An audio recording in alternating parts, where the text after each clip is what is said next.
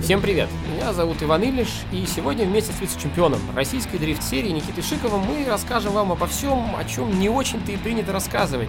Дело в том, что дрифт часто позиционируется на грани закона и хулиганства. Каждая серия нашего подкаста – это один из этапов зарождения дрифт-культуры в России, и каждая серия будет наполнена крутыми тачками и очень интересными, необычными фактами, о которых вы до сих пор ничего не знаете. Привет, это Антон Малышев. Мы в Матюре всегда поддерживали автоспорт, а в Японии даже официально были спонсорами дрифт-команд.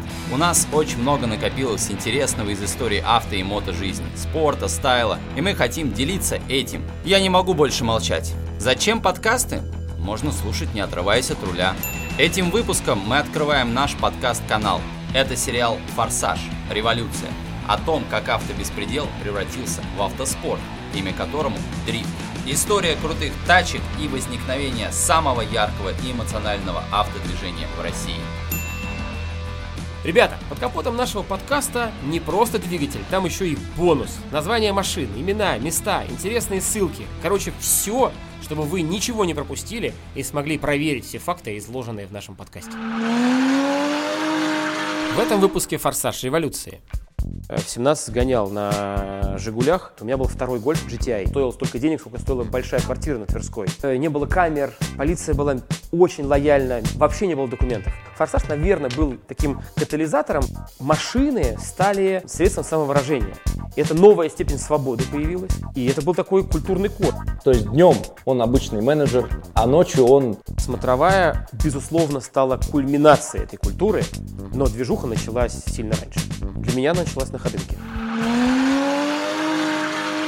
И моим соведущим в этом проекте станет в первую очередь мой хороший друг, мой старший товарищ, диск-жокей, эксперт в маркетинге, организатор фестивалей, автомобильных соревнований, просто хороший человек и в первую очередь эксперт в автомобильной культуре Иван Иллеш. Ваня, привет.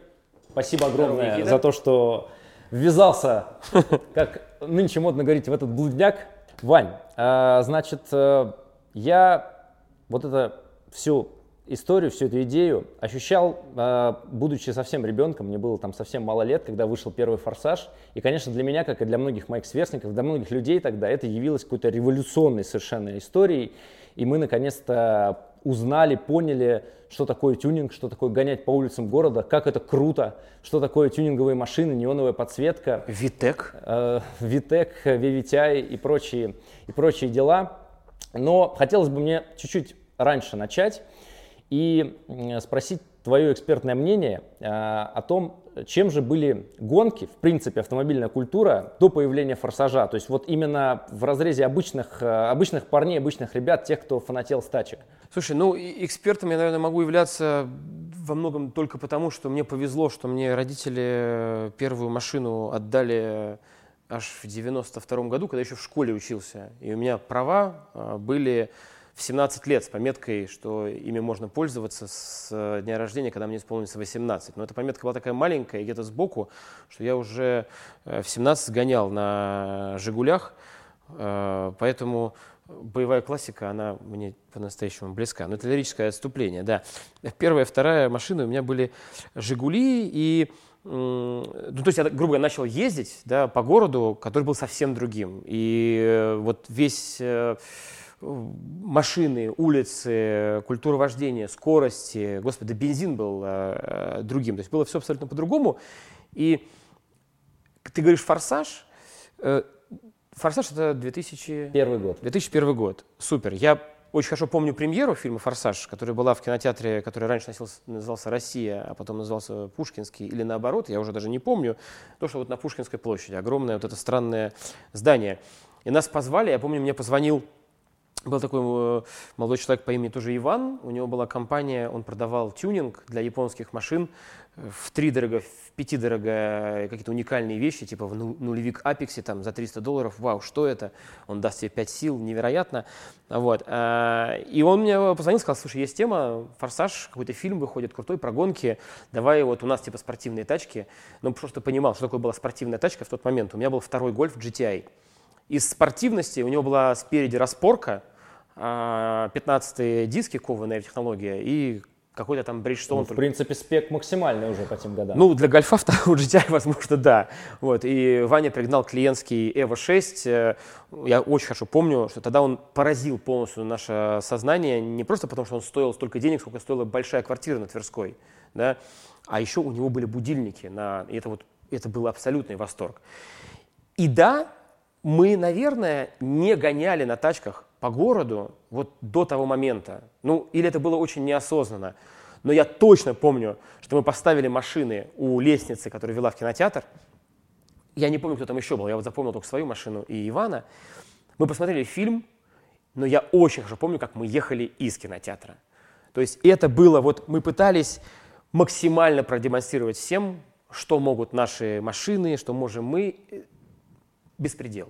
То есть на вас фильм тоже произвел, учитывая, что вы уже тогда были вкатанные ребята, да, впечатление. Безусловно. Что уж говорить про неокрепшие, неокрепшие молодые умы. Безусловно. Ну вот э, все-таки возвращаясь к своему вопросу, вот до «Форсажа», чем в целом были гонки и как они вообще позиционировались? Э, вот ты как считаешь? Ну, как я помню, гонки были относительно профессиональными. Ну, то есть вот такого, чтобы там в городе, точек сбора, носиться. Я такого, честно, не, возможно, где-то было, но такого мейнстримом это точно совершенно не было. Хотя не было камер, полиция была очень лояльна, милиция в тот момент, да. То есть, в принципе, это можно было нарушать. Я прекрасно помню ситуацию, мы когда еще были студентами, там, начало девяностых, мы поехали просто кататься на машине, мой сокурсник взял машину, вообще не было документов, не было прав, не было документов на машину, была девяносто девятая, и ночью мы поехали куда-то в район там Воробьевых гор, и просто катались, остановили милиционеры, меня всегда выпускали переговорщиком. То есть, и вот я помню, что я полчаса милиции рассказывал о том, что у этого чувака, у папы, кулаки, как пивные кружки, я вот запомнил это. И это подействовало. Аргументы, да? Да, он, я говорю, вы не представляете, что он с ними сделает. И этого было достаточно. То есть, в принципе, какая-то просто дурацкая вот аналогия с тарой, да, позволяла тебе избегать, в общем-то, наказания достаточно сурового. А, но даже несмотря на это, ну как-то вот осознанно никто не носился, да. Были гонки какие-то там, ну, полупрофессиональные кольцевые серии, на Воробьевых горах проходили соревнования, но такого, где-то мы там собирались, тусовались, э, такого еще не было все-таки. Ну, я такого точно не помню. То есть гонки были профессиональными, они являлись... Э, ну, насколько это было возможно в то время, да, да. Они являлись подтверждением чего-то для кого-то, для компаний, для клубов, для ну, да, гаражей. Ну, да, ну вот, не знаю, вот эти и названия из прошлого, тольяттинские компании, вот эти, я даже забыл, как они назывались, которые делали спортивные комплектующие на... Торгмаш. Торгмаш. Торгмаш. Лада Инжиниринг. Лада вот. Инжиниринг. Оно откуда-то сейчас выскочило. Лада Инжиниринг. Да где все это, понимаешь? Но это было суперпрофессионально. Это было очень дорого. То есть, там, Лада Инжиниринг, ты привозишь им новую девятку, тебе делают полную шумоизоляцию, амортизаторы Кони и распредвал. И это там, не знаю, огромные деньжища, сравнимые со стоимостью этой девятки. И ты получаешь на выходе что? сто сил и не такой сильный шум от покрышек? Ну так я так понимаю, что вот это как раз-таки стало уже чуть-чуть после, то есть когда вот эта мода пошла выходить и эта идея пошла проявляться на улицу как самовыражение. Это вылезло, потому что появилось огромное количество людей, которые увидели фильм в том числе. Я думаю, что в какой-то момент, я не, не уверен, что это точно случилось во время «Форсажа», может, к этому уже мы были готовы, но «Форсаж», наверное, был таким катализатором, что... машины стали э, средством самовыражения. То есть, если до этого машина была роскошью в Советском Союзе, да, у кого есть тачка, у нас, у меня, у меня была одноклассница, у нее папа был стоматолог, у которого был подпольный кабинет, и у нее была восьмерка, понимаешь? Ну, это было невероятно круто, понимаешь, восьмерка. То есть, это была роскошь. А тут вдруг прошло, там, не знаю, десять лет, и это стало средством самовыражения. То есть мы уже могли позволить себе купить машину какую-то, да, уже более-менее спортивную, уже затюнинговать ее, какие-то колеса и через внешний вид. И, конечно же, через наглое вождение, абсолютно совершенно презирая э, окружающих в какой-то степени, да, мы самовыражались. Через машины люди стали себя выражать. Это новая степень свободы появилась. И это был такой культурный код, это была субкультура, которая тоже, на мой взгляд, куда-то вот... трансформировалась. Да, наверное, не растворилось, а трансформировалось. Я пока не очень понимаю, куда, но вот, ну, сейчас же никто же, я надеюсь, не собирается там кучей тачек э, и не носится по городу абы как. Ну, по крайней мере, у нас мы это заметить не можем, хотя тема зимнего дрифта, она очень активно подобную культуру развивает. И чуть-чуть ну, не вот по Волгоградскому проспекту. Не по Волгоградскому проспекту и не двести да. км в час, да. явно. Да. А, то есть мы можем правильно понимать, что до «Форсажа» гонки были все-таки официализированы, это был маркетинг, это было удовольствие для богатых людей, потому что не было ни ну, другой возможности, кроме как гонять по трассам, ну, где-то, неважно, даже возьмем всю Россию, да, а после «Форсажа» это стало средством самовыражения, субкультурой. Да, это стало массовым средством самовыражения, и это стало какой-то новой модой. Да, вот модно это стало, наверное, действительно вот после фильма. То есть днем он обычный менеджер или работник склада, а ночью он ковбой двадцать первого века, который садится за руль и как Вин Дизель поднимает руки вверх и говорит: «Я самый крутой». Да, безусловно. Это именно так и было. В Москве очагом зарождения стритрейсинга стала смотровая площадка. То есть вот фильм «Форсаж» вышел, все ринулись на смотру и начали вдруг гонять со светофоров. Ну, сразу видно, Никита, что ты восемьдесят шестого года рождения, а не предыдущего десятилетия, как я, потому что смотровая, безусловно, стала кульминацией этой культуры, и она сохраняла за собой статус центра, где ты купил новую тачку, ты купил новые колеса, ты прикрутил новый выхлоп, или ты просто хочешь приехать и кому-то надрать задницу. Это да, это было это место. Но движуха началась сильно раньше. И где же она началась? Для меня началась на Ходынке. Ходынка – это такая мекка уличной стрит-автотусовки. Давай вот начнем с того, что вообще Ходынка – это изначально-то был аэродром. Сейчас уже это непонятно. Сейчас все думают: торговый центр, авиапарк. А почему авиа? Он авиа, потому что это, во-первых, аэродром имени Фрунзе. Это место, где были КБ э, все, Ильюшин, Микоян, Сухой. То есть это центр авиастроения, как ни парадоксально, прямо внутри города. Мы, когда начали ездить на Ходынку, это был, ну, наверное, где-то там девяносто какой-нибудь там седьмой год. Там уже э, почти ничего не было, это был полный развал. Самолеты уже не летали, потому что это город, над городом бесполетная зона. Хотя, на самом деле, последний полет с Ходынки состоялся в две тысячи третьем году. То есть, а почему полет с Ходынки? Потому что там делали самолеты, то есть в близлежащих, э, чуть не сказал, сараях, больших ангарах делали самолеты. Сейчас уже все, все попилено, все вывезено, все, как говорится, Юра, мы все про... пропили, назовем так. Поэтому теперь у нас там есть авиапарк, там можно теперь купить, э, не знаю, что-нибудь, подгузники вашему малышу. Вот, короче, мы начали ездить в девяностые. Э, почему туда? Потому что все-таки это аэродром, это взлетная полоса. Причем взлетная полоса не бетонная, а асфальтовая, что было супер круто, то есть нет этих стыков, и туда был открыт въезд. Ну, то есть это сейчас представить себе, что у тебя посреди города полтора километра классного асфальта, который чистят зимой. А почему его чистили? Потому что там тренировались водители гаража особого назначения, ФСО, то есть это те водители, которые возят первых лиц государства и сопровождения. Под них всегда чистили полосу, и мы всегда ждали. Первый снег выпадает, люди, кто сейчас занимаются на жигах вот этим вот беспределом на парковках а, торговых центров, они меня поймут. Мы ждали первый снег, и все, у меня сразу телефон, не мобильный, ребята, а домашний телефон у меня звонит, и мои товарищи такие: все, едем. И куда мы едем? Мы едем на Ходынку. На тачках, у кого Жигуль, у кого там бэ эм вэ, пятерка.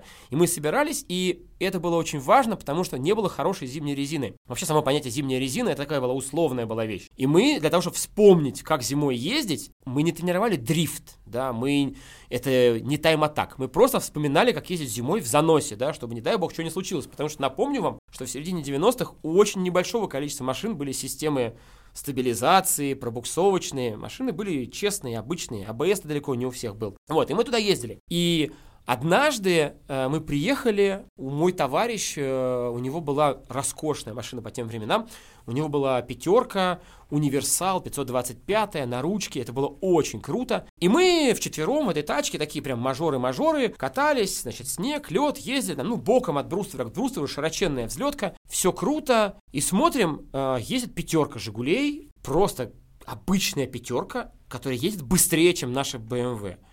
И мы не можем понять, что происходит.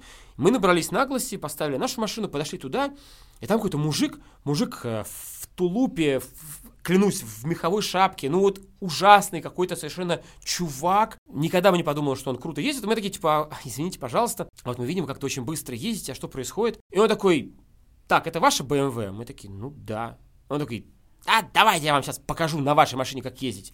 Мы абсолютно зомбированы. Сейчас бы, кого бы я пустил сейчас за руль своей машины? Тут просто Коля, владелец машины, говорит, пожалуйста, садитесь. Они садятся впереди, мы втроем получаемся сзади. И этот чувак, мы даже не знали, кто он. Он просто садится, разгоняется, четвертая передача, едет от края к краю гораздо быстрее, чем владелец этой машины ездил. И мы подлетаем, и я знаю, я знаю Ходынку, я знаю, что сейчас закончится взлетная полоса, и там будет узкая рулежная дорожка. Мы едем на четвертой передаче, боком, ужас. И мы все сидим, ну, ну неловко же сказать человеку, что сейчас что-то случится, какой-то кошмар. И вдруг какие-то движения, руль, что ручник, бац, машина делает триста шестьдесят градусов, в этой рулежной дорожке оказывается, и спокойно, медленно паркуется. Мы сидим такие, типа, вы кто? Вы, вы как? То есть чувак первый раз в жизни сел. Это я вам просто рассказываю, каким образом я, например, первый раз понял, что на машине можно не просто ездить, а можно быстро ездить, делать какие-то там невероятные вещи. И потом с этим дядькой, который оказался, зовут Михаил, мы проводили там ночи напролет. Так для меня появилась Ходынка. И просто каждую ночь созвон, и все туда, на всем подряд. Мы там ездили на «Жигулях», на «Нивах», на, на бэ эм вэ. Он привозил туда гоночные тачки. И туда приезжали люди, не только мы. То есть туда приезжали люди, и это была такая тусня. Потом там стали происходить мероприятия. Что такое мероприятие, не знаю, в девяносто седьмом году? Это «Радио Максимум», я работал на радио, на «Радио Максимум», можно об этом говорить, да? Я не, там не был в эфире, я писал для ведущих тексты, они как могли повторяли потом. Пришел чувак в огромной шляпе к нам на радио, в огромной шляпе ковбойской, в ковбойской кожаной жилетке, и сказал, меня зовут Антон Drag Чернов. Мы говорим, в смысле? Он говорит, ну меня зовут Антон Drag Чернов, я проповедую американскую автомобильную культуру в России, мы будем делать американский фестиваль. Мы такие... Не знаю, что ты хочешь, чувак, но очень круто. Мы дали ему роликов, мы помогли ему. И так прошел первый фестиваль. Туда приехали вот все, что может и могло двигаться. Какая-то куча тачек, какие-то американцы. Ну, слушайте, тогда не было по-настоящему заряженных или тюнингованных. Вот, ну, было, вот у кого был такой Понтиак Файерберд, он на нем приехал. Даже, пускай там был мотор вэ шесть. Куча тачек. И там была музыка, там были какие-то хот-доги, там был какой-то полный беспредел. Мы ездили вперед, назад, слева направо. То есть это не выглядело как какое-то классное мероприятие. Это выглядело как просто сбор, тусовка. Потом появился сайт под названием Auto.ru, который сейчас продает тачки. А тогда это был просто набор конференций. Просто были конференции. Что такое конференция? Даже не знаю, что это, как это человек из, из прошлого, из прошлого тысячелетия. Конференция — это когда у вас нет Инстаграма, когда у вас нет мобильного телефона, когда у вас нету Википедии, у вас нет ничего, но у вас есть доступ к интернету на работе, и есть люди, которые могут делиться опытом. И там появилась тусовка. И мы стали собираться на Ходынке просто уже и днем, и, и вечером. И приезжали люди на разных тачках, и там происходило общение. То есть это был такой центр общения. Что круто. Это в городе, это в центре, и это абсолютно легально, потому что это не дорога общего пользования. Ты можешь на ней просто носиться, сломя голову. У тебя машина едет, у кого сто пятьдесят, у кого двести пятьдесят. И просто можно было там носиться. Стал таким центром общения. То есть э, это потом уже появилась Смотровая, а там была Ходынка. Все знали, куда поехать вечером. Ну, как, нет, ну, настоящий мужик поедет там в сауну там, или в баню, ну, а чувак, у которого в голове бензин, как бы он поедет на Ходынку. А потом уже, как бы, да, все переместилось на Смотровую. Ну, потому что Ходынка начала застраиваться, э, потому что там начали строить жилые дома, э, там начали появляться соседи, там какие-то стали запреты, препоны, ну и как-то уже не было вот этой свободы, не было, я точно не помню, честно говоря, ну вот как-то город стал наступать, да, то есть сначала город выдавил э, все, что касается авиастроения, и, кстати говоря, там на самом деле на наших глазах пропадали, гнили, а потом были распилены, ну, фантастические совершенно самолеты и вертолеты, которые там стояли. Знаете, вообще очень странное ощущение, что мы как бы были... таким каким-то, я даже не знаю, сейчас какую-то жуткую пошлятину скажу, там, это был какой-то ветер свободы, вот это, вот, знаете, все ругают девяностые, ну, на самом деле, это сейчас такая мода, да, как бы люди из девяностых ругают девяностые. А для нас вот Ходынка была одним из символов а, этой свободы, которая зарождалась. Представляете, мы гоняем по аэродрому, где делали самолеты, которыми мы все еще гордимся. Вот оно КБ Ильюшина, вот оно КБ Сухого. Бойся нас весь мир, как бы.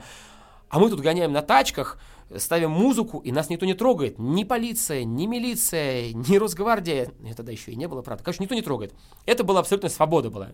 Свобода была самовыражение. Такой вот какой-то стиль появился. А потом, да, потом началась уже смотровая. Там уже все было э, гораздо круче. Стали появляться значительно более крутые машины. Уже слово тюнинг – это не просто тюнинг. Это когда ты подстраиваешь на УКВ-приемнике волну. Вот там был тюнинг.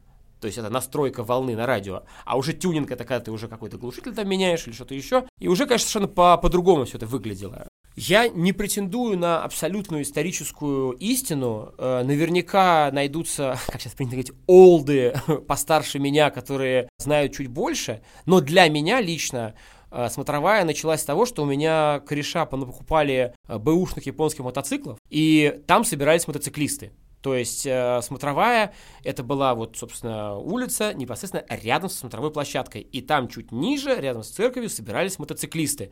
И я там очутился именно поэтому, что мои друзья купили мотики, у меня был мотороллер, и там была тусовка абсолютно двухколесная. И потихоньку стали подтягиваться тачки. Потом этим тачкам стало мало места непосредственно на смотровой, у смотровой площадки, и уже появилась клумба, уже появилась потом площадка, которую неправильно, но она осталась в истории под названием Мажорка, никто ее так никогда не называл. Там уже, да, там появилась совершенно другая тусовка, там появились тачки. Но самая дикость, конечно, смотровой была в том, что там были бесконечные заезды. То есть и мотоциклисты носились просто вот кто во что гораздо. Кто может там на заднем колесе проехать всю смотровую снизу вверх, пожалуйста, на переднем, на заднем, на скорость. Полная вакханалия и беспредел. И то же самое с машинами. Ну, то есть я туда приезжаю на тачке, какая бы у меня ни была. Первый раз на тачке, когда я приехал, у меня был Гольф два, потом был Эклипс, потом была Ауди, потом...